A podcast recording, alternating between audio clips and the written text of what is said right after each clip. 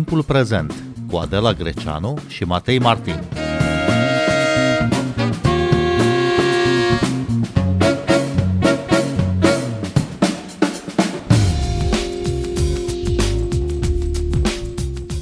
Ce se întâmplă cu patrimoniul industrial din România? Transformarea fostelor fabrici sau uh, hale industriale în centre dedicate culturii pentru a reda spațiul comunității este o practică obișnuită în alte țări, mai ales în cele vestice. Recent a fost lansată o scrisoare deschisă pentru salvarea rafinăriei din Câmpina, un reper al memoriei colective a orașului și pentru reconvertirea ei în interesul publicului. Bine v-am găsit! Noi suntem Adela Greceanu și Matei Martin și invitații noștri sunt arhitecta Irina Iamandescu de la Institutul Național al Patrimoniului. Bun venit! Bună ziua! Bine v-am găsit! Și inginerul Matei Sumbasacu, bun venit la Radio România Cultural. Mă bucur să fiu aici, bună ziua! Fabricile și halele industriale au fost uh, construite în general la marginea orașelor. Odată cu dezvoltarea urbană, ele au ajuns să, să facă parte din cartierele care s-au ridicat apoi în jurul lor. După 1989, multe dintre fabricile, uzinele, combinatele de pe teritoriul României s-au închis. Ce s-a întâmplat, de fapt, cu aceste clădiri, Irina Iamandescu? Este vorba de un proces uh, amplu de privatizare care a intervenit după 1990 după diverse metode, în care, din păcate, foarte puține dintre ele au rămas în continuare în mâna aceluiași proprietar fie el statul sau uh, unul privat. Foarte multe, din păcate, au fost uh, fragmentate, subîmpărțite și, din acest motiv, uh, foarte greu gestionate din punctul de vedere care ne interesează, de fapt, în această discuție, și anume protejarea ca ansambluri industriale care reprezintă repere de identitate, repere istorice, repere tehnice importante pentru comunitățile respective. Am putea să spunem cumva, relativizând, că s-au mutat în centru, pentru că ceea ce însemna periferia de secol XIX, început de secol 20, acum este relativ aproape de centrele orașelor. Asta poate fi, pe de o parte, un avantaj, dar și un inconvenient atunci când aceste terenuri sunt vizate strict ca terenuri și nu ca zone posibile a fi convertite. Și ce potențial au aceste clădiri uh, industriale ajunse, iată, acum uh, aproape de centrele orașelor? Potențialul este unul enorm. Vorbim de suprafețe foarte mari de teren, pe de-o parte, dar și de clădiri de gabarite mari, cu calități tehnice deosebite, cu calități arhitecturale deosebite, unele dintre ele. Nu vreau să generalizez, Există și construcții de serie care, să zicem, nu au calități excepționale, dar au, fără doar și poate, o valoare de reutilizare la care ar trebui să fim mult mai atenți.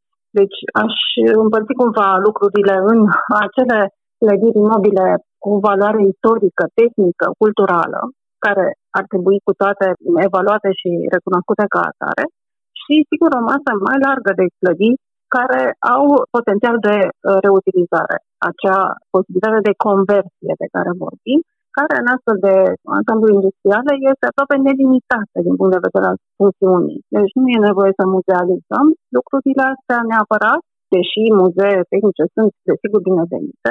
Conversia înseamnă transformare în orice serie de funcțiune necesare pentru dezvoltarea zonei, pentru comunitățile respective, fie că e culturală, fie socială, educațională, industrială, de ce nu, și așa mai departe. Și există o evaluare, o cartografiere a clădirilor industriale cu valoare de patrimoniu?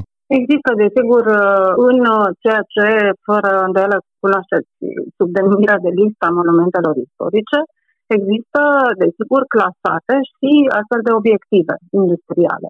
Din păcate însă, pentru că lista provine dintr-o inventariere intensivă ad hoc, să zicem, făcută în anii 80, cumva în regimul comunist mai puțin oficial, formal, și validată în anii 91-92, când preocupările erau minimale către această zonă, adică recunoașterea acestui tip de patrimoniu la noi era cumva mai degrabă accidentală. Deci sunt puține astfel de clădiri recunoscute în lista monumentelor istorice, dar ele există.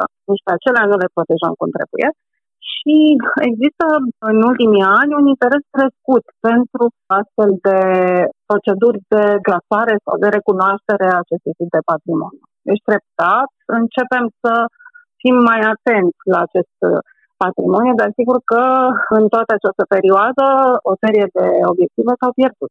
Matei uh, Sumbasacu, cum se poate găsi un echilibru între tendința de distrugere irresponsabilă și păstrătorismul ăsta radical? Foarte bună întrebarea și nu sunt eu cel mai în măsură uh, să răspund. Cred că e oricum uh, e vorba de a găsi un echilibru și exact cum ai zis, un echilibru care să ajute dezvoltarea zonei, indiferent de ce zonă vorbim. Am văzut cu toții în România faptul că din când în când clasarea ca monument istoric a unei clădiri poate însemna într-un fel condamnarea ei, condamnarea la o moarte lentă. Vorbesc de clasare fără un plan concret în spate.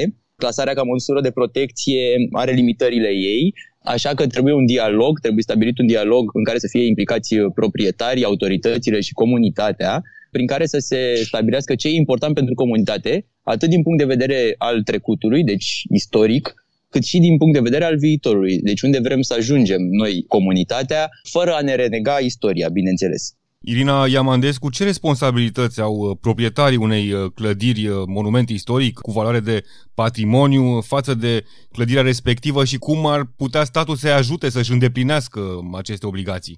Obligațiile proprietarilor sunt ca și pentru alte imobile, nu cele de întreținere a imobilului în cazul monumentelor istorice, distrugerea, desfințarea de monumente este interzis și, sigur, obligația de a interveni asupra acestor clădiri în uh, cadrul uh, legal special constituit pentru protejarea patrimoniului cu asistența de specialitate a serviciilor de concentrate ale Ministerului, a noastră, a Instituției Naționale Patrimoniului, care suntem la dispoziția publicului pentru acest tip de asistență și o facem atunci când ne este solicitat acest lucru și măsura, de sigur, a capacității de a face aceste lucruri la scară națională. Deci, obligațiile sunt de a întreține și a utiliza cu respectul valorilor acestor imobile. Nu cred că această acțiune cumva instalată în opinia publică, cum că dacă o clădire este monument istoric, atunci este intangibilă, nu mai poți să faci nimic. Mi s-a spus de multe ori. De multe ori discuția noastră cu diversi proprietari încep cu această sintagmă. Vai, ce nenorocire mi s-a întâmplat, s-a clasat acest imobil ca monument istoric. Nu este deloc așa. Cred că proprietarii ar trebui să fie, indiferent de natura lor, să sunt proprietari privați, autorități publice și cu autoritățile publice avem acest tip de, de conversație ciudată.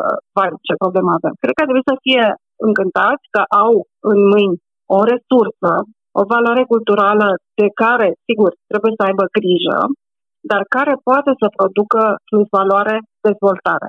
Autoritățile pot asista acest efort. E adevărat că în România instrumentele concrete pentru a face asta, respectiv uh, mecanisme de finanțare, scutire de taxe și așa mai departe, nu sunt neapărat uh, cele mai uh, prietenoase cu proprietarul privat, dar există unele mecanisme și asistența tehnică de specialitate iarăși există. Deci poate fi inițiată o discuție oricând cu serviciile de concentrate și cu Institutul Național Patrimoniului pentru a găsi calea cea mai bună de punere în valoare a unor astfel de credite. Subiectul nu e simplu. Este un subiect uh, foarte complicat tehnic aici, să zicem, din punct de vedere profesional, complicat pentru un privat. Pentru cei care sunt de specialitate e mai limpede și atunci cu atât mai mult e necesară această asistență.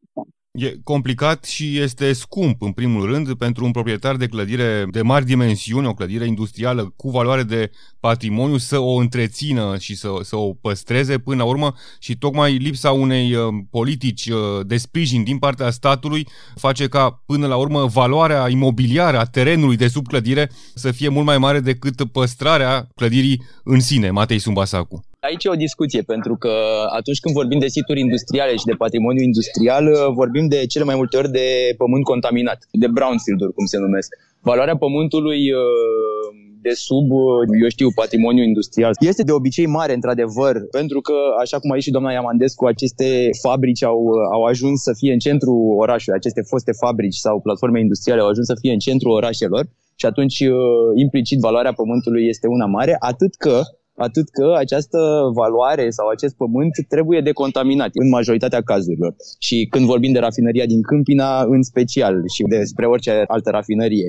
Și atunci valoarea asta a pământului este mare în teorie, dar de fapt vine cu o obligație de mediu, o obligație de a ecologiza subsolul, care înseamnă de foarte multe ori mulți bani și care de multe ori transformă aceste proprietăți în proprietăți cu valoare negativă, de fapt, dacă scădem din uh, valoarea lor costul unei eventuale ecologizări. Cum s-a petrecut uh, în Occident transformarea spațiilor industriale în spații ale industriilor uh, creative și ale evenimentelor culturale și ce am putea prelua eventual din experiența urbanistică a acelor orașe care și-au valorificat patrimoniul industrial? Irina Iamandescu. Exemple sunt nenumărate de punerea în valoare a acestui tip de patrimoniu și atât când vorbim la scară urbană, cât și atunci când vorbim de scara teritorială a peisajului industrial, de fapt. Este vorba, ca să preiau un pic ultima idee a lui uh, Matei, și de alt fel de metode de decontaminare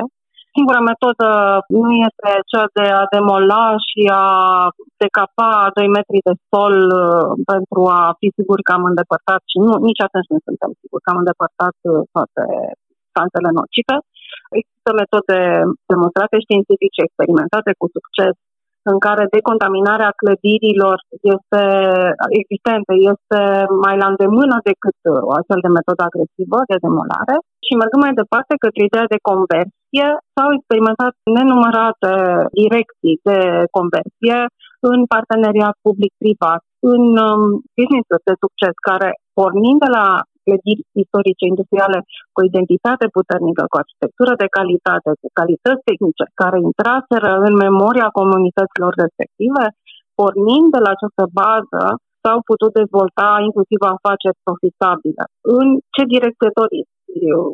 imobiliară, de, să zicem, apartamente interesante în astfel de clădiri, de industrii creative, spații culturale nenumărate, spații de educație, spații muzeale și așa mai departe. Deci, exemplele sunt nenumărate și sunt uh, foarte utile pentru că demonstrează imediat și arată prin imagini cum acel morman de fier vechi, cum de multe ori sunt caracterizate aceste locuri, da? se poate transforma într-o resursă și într-un spațiu valoros pentru comunitate. El este deja un spațiu valoros. Câmpina, fără rafineria ei, nu cred că are același mesaj, că identitatea orașului este aceeași. Dacă orice urmă legată de această rafinerie ar dispărea, nu? Deci el are deja o identitate, dar care poate fi redefinită în relație cu necesitățile contemporane ale comunităților respective foarte, foarte frumos. Și mă bucur că la Câmpina, iată, primăria a avut inițiativa de a organiza o întâlnire cu toți cei implicați pe această temă și de a se implica în a găsi o soluție de aportare în interesul orașului, sper eu, că vom ajunge la o concluzie în acest sens. Și interesul patrimoniului în general. Asta nu înseamnă că trebuie conservat absolut orice, mai ales în condițiile problemelor de contaminare de acolo, dar înseamnă că trebuie să evaluăm serios și să selectăm acele lucruri care chiar reprezintă valori tehnice de patrimoniu în Câmpina și să ne asigurăm că ceea ce se întâmplă acolo din punct de vedere al dezvoltării, pe care toată lumea o încurajează, include și conservarea acestor valori. Asculți timpul prezent! Timpul prezent e un talk show zilnic despre politică, societate și cultură difuzat la Radio România Cultural. Ne puteți asculta pe Apple Podcasts, Google Podcasts, Castbox, Spotify și altele. Matei Sumbasacu, sunteți unul dintre semnatarii scrisorii deschise care face apel la salvarea rafinăriei din Câmpina. Care e de fapt situația ei în prezent? Ce a rămas din vechea rafinărie? În primul rând, uh, trebuie făcut o analiză mult mai riguroasă. Noi uh, n-am uh, avut acces recent în incinta rafinăriei. Datele pe care le avem provin din studii care au fost executate acum mulți ani de zile. Rafinăria, pentru cine nu știe, rafinăria a stat 10 ani în faliment și în ignorare totală, așteptând pe cineva să, mă rog, să vină să cumpere activele. Situația acum este destul de ambiguă. Rafineria a trecut și prin bombardamentele celui de-al doilea război mondial, iar fiind un obiectiv strategic pentru aliație a fost aproape rasă de pe fața pământului, dar cu atât mai mult clădirile și instalațiile care au supraviețuit referit sunt importante pentru că nu e așa, sunt mărturii ale acelor momente atât de importante în istoria nu a Câmpinei sau a României, ci în istoria europeană sau dacă vreți mondială. Ăla a fost un punct de cotitură în însuși al doilea război mondial. Deci sunt câteva clădiri și instalații care au supraviețuit fiecarei ere, iar acele clădiri sunt mărturii și poartă urmele acelor ere și fac parte din istoria Europei. Bineînțeles, rafinăria în sine, ca ansamblu, este foarte greu de disjuns, dacă vreți, de Câmpina. Câmpina, atunci când s-a înființat rafinăria, număra 2500 de suflete, a crescut uh, de mai mult de 10 ori în cei uh, peste 100 de ani cât rafinăria a funcționat acolo. Putem spune că rafinăria a crescut uh, din și prin Câmpina, și la fel Câmpina a crescut din și prin rafinărie, cu toate suișurile și coborâșurile, pentru că, într-adevăr, rafinăria a adus dezvoltare economică, a produs acolo un impact, a pus Câmpina, dacă vreți, la început de secol 20, a pus Câmpina pe harta Europei. Pe de altă parte, Câmpina și câmpinenii se luptă până în zilele noastre cu efectele secundare ale acestei, ale acestei rafinării, cu poluarea, cu contaminarea solului, cu batalele de deșeuri care încă nu au fost ecologizate și încă sunt niște bombe biologice, dacă vreți, care sunt răsfirate în Câmpina Așa că prima acțiune pe care o considerăm absolut necesară este exact în uh, ideea doamnei Iamandescu, este o inventariere serioasă, o catalogare, o inspecție, o analiză și o catalogare foarte bune, pe baza cărora să putem să stabilim ce e important, ce a rămas din ce e important pentru Câmpina, care e esența, care e sufletul, dacă vreți, al rafineriei și să ne asigurăm că acest suflet nu este pierdut în dezvoltările ulterioare, pentru că noi așa ne-am tot obișnuit să ne, să ne renegăm istoria și să avem această memorie pe termen scurt. Ar fi bine ca în dezvoltările viitoare să ținem cont și de trecutul nostru cât mai mult. Un, uh, sigur, uh, e un reper istoric acolo, care trebuie păstrat, dar ca un reper istoric să aibă sens, el trebuie să aibă un prezent și un viitor, doamna Iamandescu. De unde ar trebui uh, început aici? Mi-a plăcut foarte mult intervenția lui Matei și uh, felul în care a descris evoluția orașului. Cum ar fi pentru acest prezent și viitor să prezentăm nepoților noștri. Știți, Câmpina a fost uh, orașul cheie în al doilea război mondial, uh, rafinăria cea mai importantă din România, etc., etc., și copiii ne întrebe, bine, bine, și unde sunt uh, lucrurile astea și să nu fim capabili să le arătăm nimic din aceste mărturii fizice, materiale ale trecutului. Lucrurile astea se pot porni exact, cum spuneam mai devreme, de la o analiză riguroasă, care identifică lucrurile clasabile, protejabile da? și reutilizabile, nu neapărat uh, toate lucrurile sunt clasabile, dar sunt multe dintre ele care se pot reutiliza pentru funcțiuni contemporane și de la acest punct, gândit mai departe, proiectul de dezvoltare al uh, proprietarilor respectivi, sunt mai mulți dintre ele, în respectul acestor valori. Nu este deloc justă asocierea asta statutului de monument cu blocaje în dezvoltare. Deloc absolut deloc. Deci sunt uh, compatibile, posibile, dar chiar aș zice că pentru anumite funcțiuni statutul de monument este mult mai uh, favorabil încurajator, inclusiv, de exemplu, pentru obținerea de finanțe pe fonduri europene pe următorul exercițiu financiar. Deci cred că de la evaluarea asta riguroasă putem să construim orice fel de proiect de dezvoltare cu condiția să respectăm valorile identificate. Cred că proprietarii ar putea să facă această analiza alături de noi. Tipul ăsta de evaluare trebuie să fie făcută împotriva ideilor de dezvoltare a proprietarilor, ci împreună cu. Lucrurile astea se construiesc în comunitate împreună. Deci, cred că genul ăsta de mobilizare, am văzut această scrisoare de cu mai mulți semnatari din Câmpina, din străinătate, care provin din Câmpina sau de Iurea, care reprezintă în sine un grup de persoane care sunt ei în sine niște resurse, nu? Care se pot implica. Comunitatea din Câmpina văd că reacționează în favoarea păstrării unor astfel de valori. Proprietarul poate fi cooptat în zona asta și să construim împreună un scenariu de dezvoltare cu conservarea valorii. Ce efort uh, presupune această amplă acțiune de conservare a rafinăriei, nu doar financiar, evident? Sigur că efortul financiar există oricum acolo. Matei s-a referit la o contaminare serioasă care trebuie rezolvată. Da? Și asta nu e o chestiune care se face gratis. Nu știu exact care sunt costurile. Costurile există oricum. În ce direcție orientăm resursele rămâne de văzut și depinde de noi. A zice că efortul este neapărat financiar, ci este unul de concepție, de înțelegere a sitului acum, de selectarea valorilor și de conceperea unui plan de dezvoltare deștept. Aici este efortul. Trebuie capacitate, niște forțe profesionale care să fie capabile să propună un astfel de scenariu de dezvoltare corect, care nu neapărat implică un efort financiar mai mare decât varianta să zicem, tabula rasa cu care ne-am obișnuit și cu care de multe ori, din păcate, ne resemnăm în ideea că nu există altă soluție. Nu e adevărat. Există multe alte soluții, dar trebuie să ne punem uh, cu toții la oaltă mințile și efortul și, sigur, există și o investiție de timp în chestia asta, că nu se poate face peste noapte o astfel de evaluare și să găsim uh, calea potrivită. S-ar putea să avem surpriza să constatăm că conservarea unor clădiri și, în fine, completarea lor cu altele noi, uh, dezvoltarea terenilor rămase cu proiecte noi și așa mai departe, e mai convenabilă inclusiv financiar decât uh, demolare completă și refacere a unor lucruri noi acolo. Și ești, în orice caz, o abordare mai ecologică, fără doar și poate.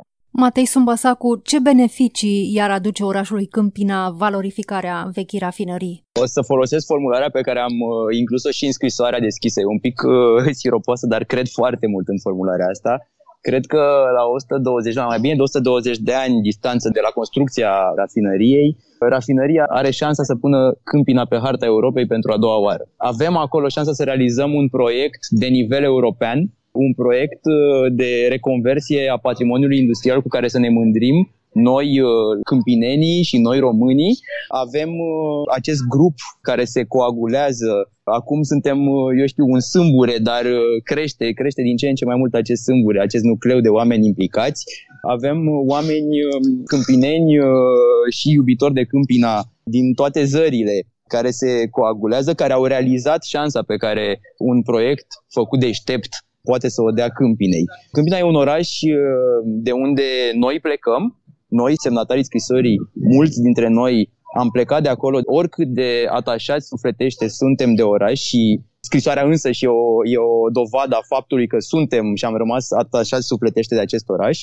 E un oraș unde însă nu există atât de multe oportunități, nu mai e atât de ofertant cum obișnuia să fie, cum ne povesteau uh, bunicii că era pe vremea lor. Așadar, Câmpina are șansa unei reactivări unei reactivări sociale, culturale și, bineînțeles, economice, care să aducă înapoi oamenii în Câmpina. Nu vorbesc neapărat de noi, nu suntem noi uh, importanți în ecuația asta, dar Câmpina are șansa de a redeveni orașul de unde să nu vrei să pleci sau, mai bine zis, să nu trebuiască să pleci atunci când uh, începi să-ți cauți destinul.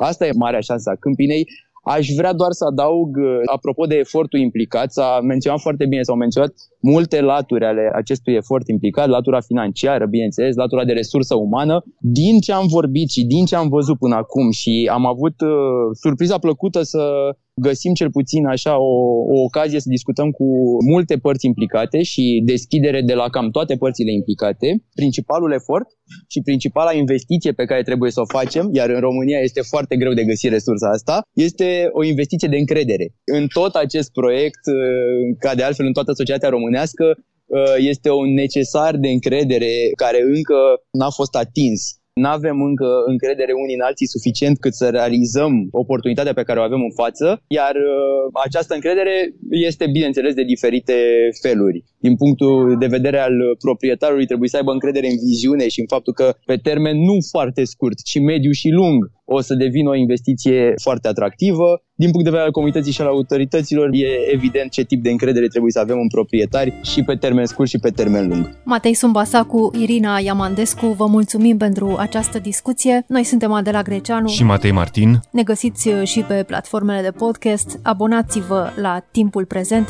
pe Castbox, Apple Podcasts și Spotify și urmăriți pagina de Facebook Timpul Prezent. Cu bine, pe curând!